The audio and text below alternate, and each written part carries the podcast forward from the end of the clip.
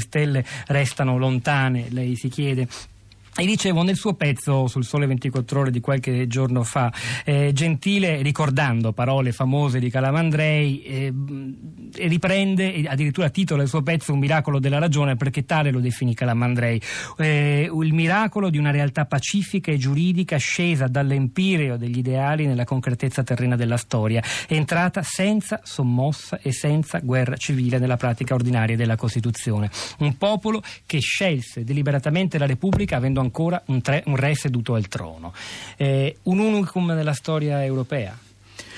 E, e, certamente perché ci fu un cambiamento eh, non solo di governo ma anche di Stato e questo cambiamento di Stato avvenne eh, in un momento nel quale Assemblea Costituente ricordava la Rivoluzione francese.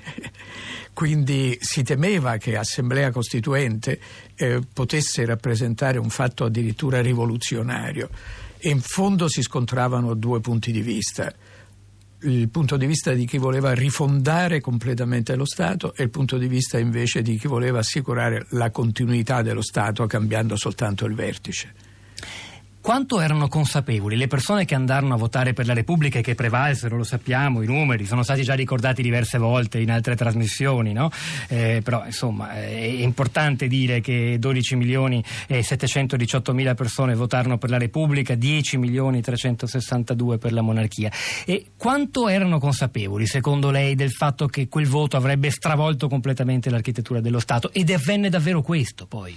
Secondo me erano molto consapevoli perché la monarchia aveva ceduto al fascismo e aveva accettato una sostanziale modificazione di quello statuto albertino che la monarchia stessa aveva eh, un secolo prima concesso eh, naturalmente eh, nel, regno, nel, regno, di Piemonte e, Sardegna, perché noi abbiamo ereditato lo Statuto Albertino, lo Stato italiano ha ereditato lo Statuto Albertino da uno Stato precedente, che era uno dei sette Stati, diciamo, che, che, che, che coprivano la, la, la, il territorio italiano. Quindi eh, ci fu, secondo me, una piena consapevolezza del fatto che la monarchia aveva tradito la sua missione e la lealtà rispetto al popolo a cui aveva concesso lo statuto. Quindi c'era bisogno di mandare via la monarchia e di avere un nuovo statuto che si chiamava Costituzione. Le chiedo ancora un commento su quell'espressione di Calamandrei, un miracolo della ragione che fa pensare che a prevalere fu il pensiero sulle emozioni eh, la razionalità sulle passioni ferite di milioni di italiani che erano ancora tra le macerie, in miseria, sofferenti, avevano perso molti loro cari.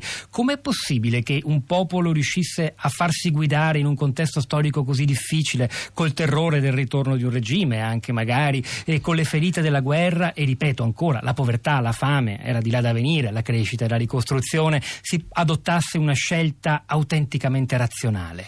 Ma guardi, perché i politici dell'epoca erano intelligenti e capivano che bisognava rimettersi a un pugno di intellettuali che eh, provenendo da diversi luoghi, Crisafulli, Partito Comunista, eh, Giannini, Partito Socialista, Mortati, eh, Democrazia Cristiana, avevano una uguale cultura e conoscevano la storia costituzionale di altri paesi. Calamandrei in sostanza voleva dire con quella frase che eh, le opinioni e l'intelligenza avevano avuto la meglio sulle passioni immediate della politica. Professor Cassese, un'applicazione così imprevedibile dai padri costituenti di questi articoli, questa idea di inclusione che per fortuna oggi si afferma con qualche ritardo in Italia, per la verità, rispetto ad altri paesi europei, delle persone che hanno problemi, difficoltà, disabilità, è figlia di un'idea di inclusione che è nata innanzitutto con il voto del 2 giugno per la Repubblica, ma poi con la scelta dei costituenti e poi col cammino che porterà una anno e mezzo dopo la, alla stesura della Costituzione. È, è, è, anche questo figlio di quel tempo? Sì, e io infatti eh, non sarei d'accordo con lei nel dire che era imprevedibile. In realtà è stato previsto perché i costituenti hanno pensato che nell'articolo 3 accanto, cioè dopo l'eguaglianza in senso formale, bisognava anche introdurre l'eguaglianza in senso sostanziale. Che vuol dire l'eguaglianza in senso sostanziale?